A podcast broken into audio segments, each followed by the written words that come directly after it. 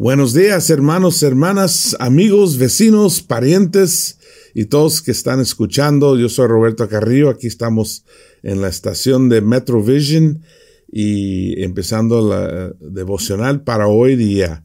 Eh, gracias por estar con nosotros eh, y, también quiero decir especialmente gracias a los que me han enviado uh, noticias y saludos por Facebook o por el sitio de YouTube la estación de YouTube. Gracias y ha sido increíble escuchar de amigos y hermanos de todas partes del mundo.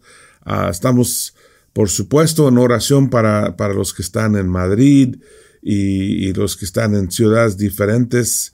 Ah, gracias por mandar saludos y también he recibido saludos, saludos de Brasil ah, y de Argentina y por supuesto de El Salvador y hasta también Bogotá y Ecuador uh, oí que hay, hay un grupo escuchando allá y, y muchas gracias por el ánimo que me han mandado.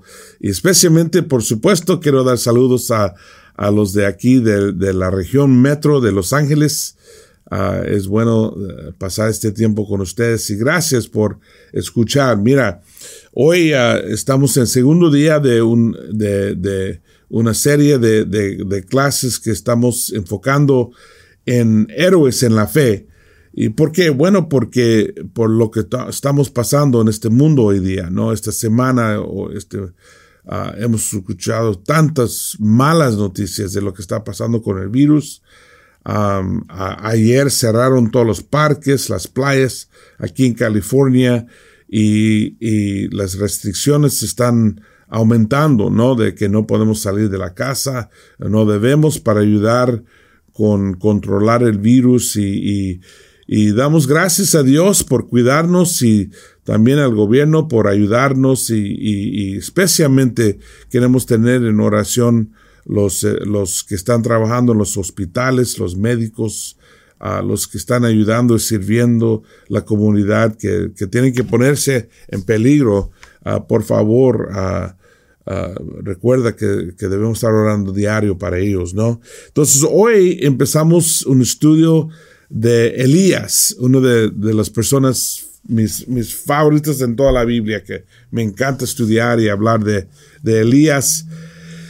Ah, el año pasado fue un año bastante difícil para la familia Carrillo y, para mí especialmente me, me, retó mucho, hubo muchos cambios y yo pasé como cuatro o cinco meses estudiando la, la vida de Elías y por todo lo que él pasó y, me, me, animó, me inspiró, me dio fuerza en muchas maneras. Entonces pensé que sería un, un, un buen ejemplo estudiar y recordar de él y ayudarnos, ¿no? Porque uh, yo sé que, que, muchos están pasando por tiempos ahora de temor, de ansiedad, de estrés, uh, de preocupación y, y y la Biblia en, en, verdad es un libro de personas pasando por tiempos difíciles, por retos, por dificultades y que tienen que aprender a poner su fe en Dios, cómo encontrar la paz en Dios, la confianza en Dios.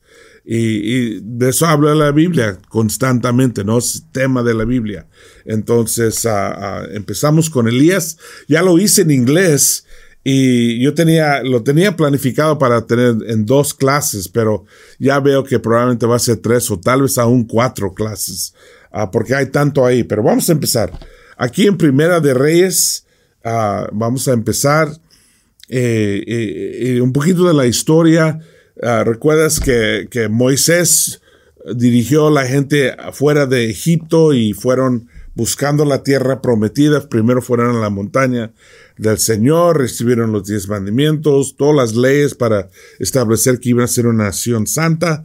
Luego, pero no entraron en la tierra prometida, se murió una generación, luego Josué entró con, con los hebreos y conquistaron toda la tierra prometida y luego le establecieron un reino, ¿no? Con David como rey, primero Saúl, luego David, luego Salomón, luego los hijos, uh, tristemente, rebeldieron y, había una, guerra civil y salió dos países, ¿no? Israel en el norte y Judá en el sur y, con Judá con el capital de Jerusalén y Israel con el capital de Samaria.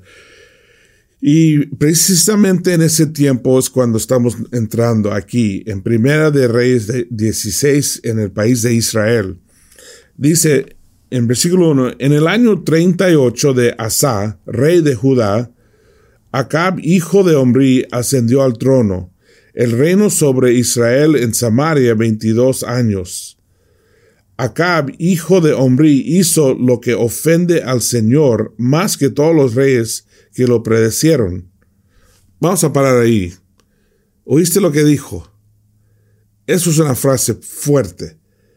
Acab, hijo de Omri, hizo lo que ofende al Señor más que todos los reyes que le precedieron. Wow, eso es una frase potente. Wow. Eh, ¿Quién quisiera tener eso, esa descripción, no? Y dice, como si hubiera sido poco el cometer los mismos pecados de Jeroboán, hijo de Nabat. El pecado de Jeroboán era cambiar la religión.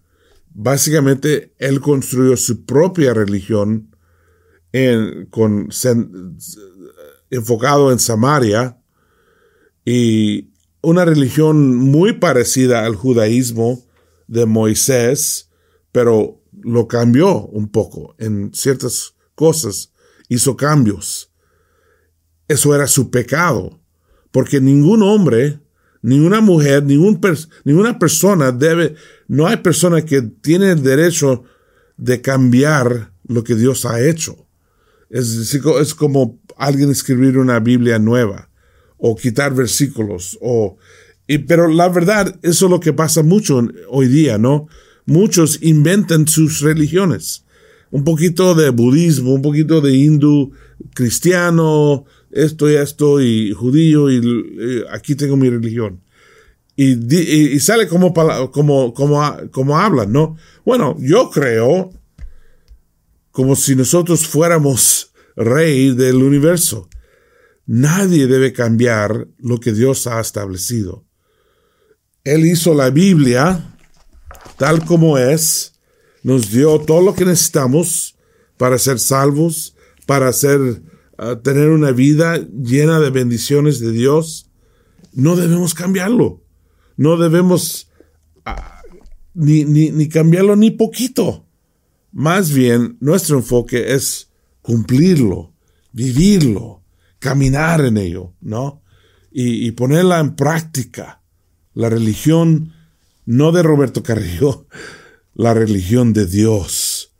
Mi meta es caminar con el Espíritu Santo, es llenar mi mente con las palabras de Dios, es llenar mis ojos con la visión de Jesús y seguirlo en todo y no cambiarlo. Eso es mi pecado cuando trato de hacer las cosas de mi manera.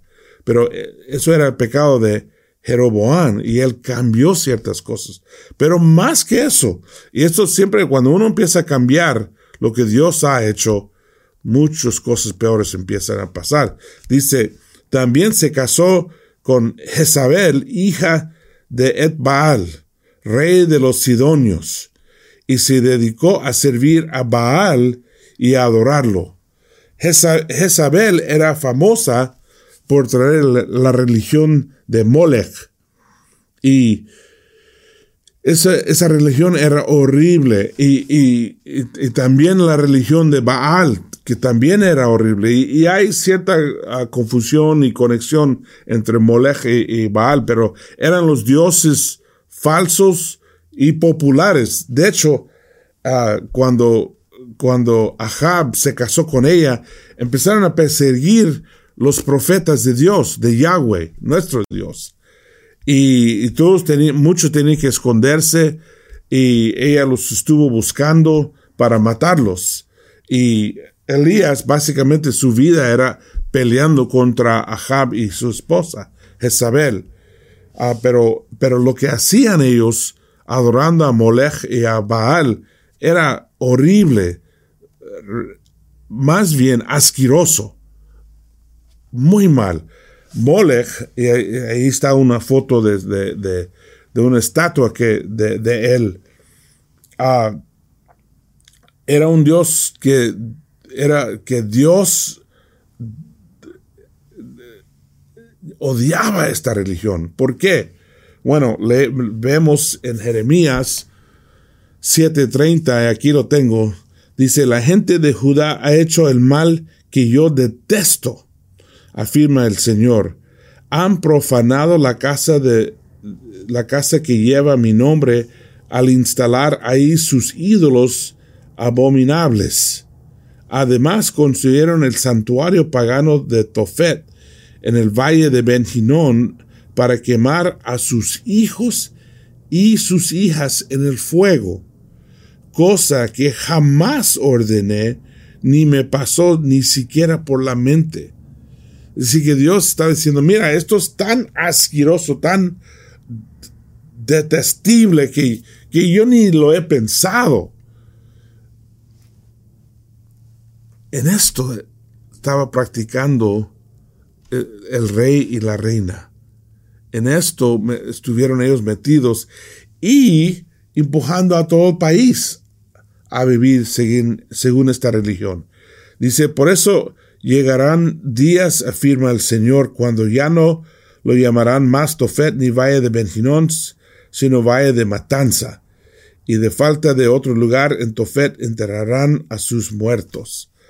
Y también el, el, dios Baal, que significa Señor, ¿no? O Baal Zebul significa Señor Altísimo, era el dios falso, y muchas veces él, eh, cuando le tenían estatuas, lo tenían en, en, pinturas, él siempre tenía un relámpago en la mano, era más o menos como Zeus, el dios de los reyes, de los griegos, pero era el dios de lluvia, de fuego, de relámpagos. Aquí hay un pueblo, y yo estuve aquí um, cuando yo fui a Israel, y ahí sobre esta piedra uh, encontraron muchos huesos quemados de bebés. Es decir, que sacrificaron a muchos niños ahí. Entonces tú puedes ver por qué Dios estuvo tan enojado con esto. Tú sabes cómo Dios es con los niños. Dios ama mucho a los niños y cuida mucho a los niños. Como era Jesús con los niños, ¿no? Siempre los cuidaba, los protegía. Eh, Baal Zebub, uh, Baal Zebul, Señor Altísimo, una cosa chistosa que cuando Jesús menciona a él en el Nuevo Testamento dice Baal Zebub en vez de Zebul, que significa no Señor Altísimo, sino Señor de las moscas. ¿Por qué lo dijo así? No sé, pero yo creo que era un chiste de Jesús. pero Baal básicamente era dios de lluvia, fuego y relámpagos. Y eso es importante, vas a ver por qué. Porque en la historia de Elías, él se trata con la lluvia, el fuego y los relámpagos. Mira, todo, el país en este tiempo está adorando a Baal, ¿no? Y encontraron los arqueólogos estatuas de Baal en las casas de Molech, que, que, empezó a ser muy popular. Y a veces mezclaron un poquito de la religión de Yahweh, de los judíos, pero los mismos judíos, como que tenían la costumbre de tener varios dioses en la casa. Y eso es algo muy popular, ¿no? Eso se encuentra hoy día, que, que hasta los que practican brujería tienen cosas de Dios, de santos, de Cristo, de María, y lo tienen todo ahí mezclado. Y, eso es lo que estuvieron haciendo ellos. Entonces, Dios manda un profeta. Y eso es lo que hace Dios muchas veces. Cuando Él quiere comunicarse con el pueblo, o cuando quiere hablar con la gente, no lo hace por una tormenta o relámpagos o, ni un ángel. Claro, lo ha hecho, pero en toda la historia de la humanidad solo hay pocos que han recibido un ángel personal o un mensaje escrito a la pared o voz en, la, en, el aire. Pocos, muy pocos. La, gran mayoría, Dios los habló por medio de un profeta. Entonces, en este caso, él manda Elías. Ahora, fíjate, Elías Su nombre significa Yahweh es mi Dios. Elías. Eso es lo que significa su nombre. Entonces, aun con su nombre, ya está peleando con los dioses falsos. Yahweh es mi nombre. Todo el mundo está adorando y cantando canciones y cánticos a Baal y Molech y entra y él dice, Yahweh es mi Dios. No, pero ¿cómo te llamas? Yahweh es mi Dios. Eso es tu nombre, sí, Yahweh es mi Dios. No, él inmediatamente puso la convicción ahí enfrente con solamente con su nombre. Y tal vez los padres le dieron ese nombre pero siempre en la Biblia los nombres son importantes no porque significan algo. Entonces en su caso Elías uh, Yahweh es mi Dios. Ahora en Primera de Reyes 17.1 dice ahora bien Elías el de Tispe de Galaad fue a decirle a Ahab Tan cierto como que vive el Señor Dios de Israel, a quien yo sirvo, te juro que no habrá rocio ni lluvia en los próximos años, hasta que yo lo ordene. Ahora, aquí Elías ya está retando al Dios falso, a Baal. Recuerda, Baal era Dios de la lluvia. Y, y, y Elías viene y dice, mira, no va a llover él está poniendo ahí como un reto. Mira, mi Dios, Yahweh, va a, va a ser una escasez y no va a haber lluvia. Tu Dios, el Dios de lluvia, no va a poder tirar ni una gota de lluvia, porque Yahweh lo dice. Entonces inmediatamente Elías está retando y entrando en el territorio que se pone, que se supone es de, del otro Dios, ¿no? Y dice, leyendo ahí en, capítulo 17. Entonces la palabra del Señor vino a Elías y le dio este mensaje. Sal de aquí hacia el oriente y escóndete en el, arroyo de Kerit al este del Jordán. Beberás agua del arroyo y yo les ordeno, ordenaré a los cuervos que te den de comer ahí. Así que Elías se fue al arroyo de Kerit, al este del Jordán, y ahí permaneció conforme a la palabra del Señor. Por la mañana y por la tarde los cuervos le llevaban pan y carne y bebía agua del arroyo. Mira, hay que entender algo muy importante aquí, que, que la otra cosa es cuando, cuando Elías dijo que iba a ser una escasez, que no iba a llover. Eso no solamente era un reto contra el Dios falso, pero también contra donde ponían la gente su esperanza. Porque no era como tiempos modernos que, que uno puede ir a la tienda y comprar comida. Si no había agua, no podrían crecer las plantas. Si no crecen las plantas, no hay cosecha. Si no hay cosecha, no hay comida. Y si no hay comida, todos se mueren. Entonces era una cosa muy grande, muy impactante, que no iba a llover. Y, y en, en toda la historia, cuando la gente tiene miedo de no encontrar comida, Ahí es cuando el pueblo reacciona, ahí es cuando hay guerras y revoluciones y, y hay, hay gente enojada en las calles y, y, y, pierde la sociedad su control cuando hay hambre. Aún por lo que estamos pasando hoy día, hemos visto pánico, hemos visto la gente reaccionar, ¿no? Y ustedes los que viven en Venezuela, que lo, que, lo, que, lo que han pasado, la escasez de comida, ¿no? Que, que es un temor, ¿no? De cómo voy a alimentar a mis hijos, cómo voy a cuidar a mi familia. Y, y eso, son, es un temor básico, primordial, ¿no? Yo puedo decir que, que es, es muy dentro del ser, de que hay que tener comida, hay que, hay que, hay que tener la habilidad de alimentar a mi familia y tener por lo menos lo mínimo, ¿no? Tortillas y, bueno, para los mexicanos, arroz y frijoles o, o, arroz con gandules o habichuelas, como tú lo dices, ¿no? Pero pero hay que tener lo básico por lo menos. Y si no hay lo básico, wow, ahí es cuando, cuando la gente se enojan, salen a las calles, gritan y pelean y, y todo, porque esto, esto es lo más básico. Entonces, ahora, cuando no hay lluvia o en ese tiempo, eso fue algo muy impactante. Y más, ahí vivía Elías y Dios lo manda a un cierto lugar y le dice, mira, quédate ahí, los pájaros te van a cuidar. Los pájaros.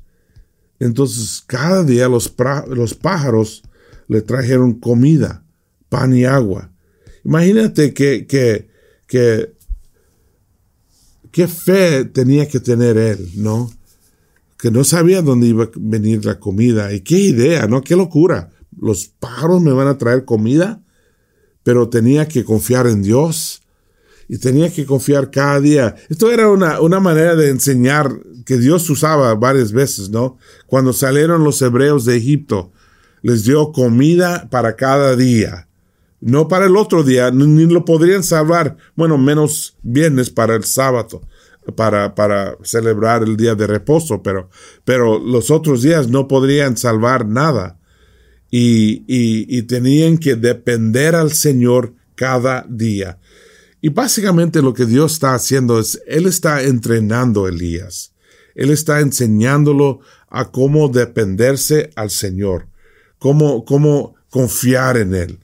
Mira, una manera de, de, ver el temor en el mundo es pensar que, bueno, es cuestión de coraje o de valor. No, es cuestión de fe.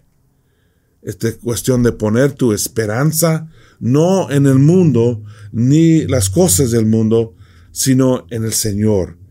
El Señor que cuida el alma. El Señor que te puede proteger. El Todopoderoso. El, el, el Señor que murió en la cruz por ti, porque te ama tanto.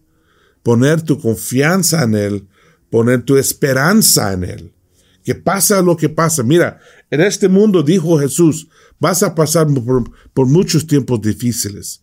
Él dijo, el Señor de este mundo es quién? Jesús, no. El Señor de este mundo es Satanás, el diablo. Él dijo eso. Y por eso tenemos que estar caminando con Dios. Por eso Él nos dijo, oren, denos Dios cada día lo que necesitamos, ¿no? Que, que hagamos la voluntad del, del, cielo, la voluntad del Dios aquí en la tierra como está en el cielo.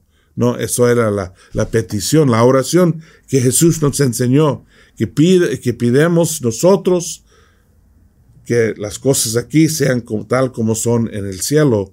¿Por qué? Porque no lo son. Porque este mundo está fuera de control. Este mundo está lleno de odio y amargura y racismo y, y, avaricio y muchos pecados que están destruyendo. Hay toda la comida que necesitamos para todos tener comida. Sin embargo, hay millones de personas muriendo de ama, de hambre o de falta de nutrición. Aunque tenemos todo. Hay países peleando por tierras cuando hay suficiente tierra para todos para todos tener casa, todos tener finca, todos tener... Él nos regaló un planeta, la Tierra, con todo, todo lo que necesitamos. Bueno, porque no todo está increíble, porque por el pecado. Entonces, para nosotros, lo importante es pedimos de Dios, ponemos la confianza en Él. Y pasa lo que pasa en este mundo, porque Satanás sí siempre va a hacernos sufrir. Yo, yo, soy, yo doy testimonio de eso. He sufrido, pero siempre Dios estuvo conmigo. Tú has sufrido y siempre Dios estuvo contigo. Siempre está ahí. Y Él siempre nos enseña y nos llama a poner nuestra fe, nuestra confianza en Él, no en el mundo. Entonces, básicamente, esa era la, la, la, la lección para Elías. ¿Por qué? Porque iba, iba a pasar grandes pruebas y grandes milagros, pero para hacer milagros uno tiene que tener fe. Entonces, ahorita aquí él está enseñándolo a tener fe. Y, es increíble porque no tenemos tiempo para leerlo todo, toda la historia, pero de aquí él va a la casa de la viuda. Y, la viuda, tiene ella y su hijo, y ya, ya no tienen comida, tiene, ella dice, mi, mi último gota de aceite y masa para pan, y voy a hacer el pan, vamos a comer y morirnos. Y Elías la dice, dame a mí de comer y Dios te va a cuidar a ti. Entonces no solamente enseñó a Elías tener fe y poner toda su esperanza en Dios, pero también a retar a los otros a hacer lo mismo. Entonces la viuda da a él la última comida que tienen y como que pasa, su, su, su jarra nunca, siempre se, se llena sola por milagro, ¿no? Con aceite y su jarra de masa siempre está llena, nunca se acaba de, cada uno, por la fe que tuvo de alimentar al profeta Elías con las últimas gotas de lo que tenía. Y, eso me impacta que, wow, Dios no solamente me llama a mí a tener fe, pero me manda a llamar a otros a tener fe y vivir por la fe. Pues, esto es una historia increíble. Vamos a seguir estudiando la vida de Elías allá se me acabó el tiempo. Ah, quiero terminar diciendo esto que mira, ah, hice una lista de música. Gracias Jaime por ah, la, mucha música que, que me mandó. y Elizabeth también por la música que me mandaste aquí en Los Ángeles. gracias por, por esta lista. Hice una lista con, también con mis favoritos y, y se llama Devocionales está en Spotify, puedes buscarlo ahí o ir a mi página de Facebook, ahí hay un botón, ah, o también en la página de, de, de, mi, ah, de mi página personal, que es thewayofthepilgrim.com. Pero ah, también te pido que, que si no has tocado el botón de subscribe, por favor hazlo porque queremos saber de tu presencia y así tú puedes saber cuando sale un video. Hay, otros videos saliendo, ya estamos empezando una serie del libro de Hebreos ah, y también lo voy a hacer en español. Pero saludos a todos, gracias, cuídense por favor, estamos orando. Ah, creo que el 27 de marzo va a haber un, ah, un ayuno mundial de cristianos alrededor del mundo, de discípulos en todos países para, el, para para toda la tierra, para todas las ciudades, para todas las personas, pero especialmente para los que están en más peligro, los con más edad o con otras enfermedades. Ah, eh, tenemos que estar en oración y especialmente para las ciudades que están lo, están pasando más fuerte en, en, China, en Italia, en España y en, en realidad apenas está creciendo en Latinoamérica Tenemos que estar en, en oración en la, para los países de Latinoamérica y el Caribe. Gracias, hermanos. Oren por nosotros, por, por favor. Aquí, aquí, toda la ciudad está cerrada.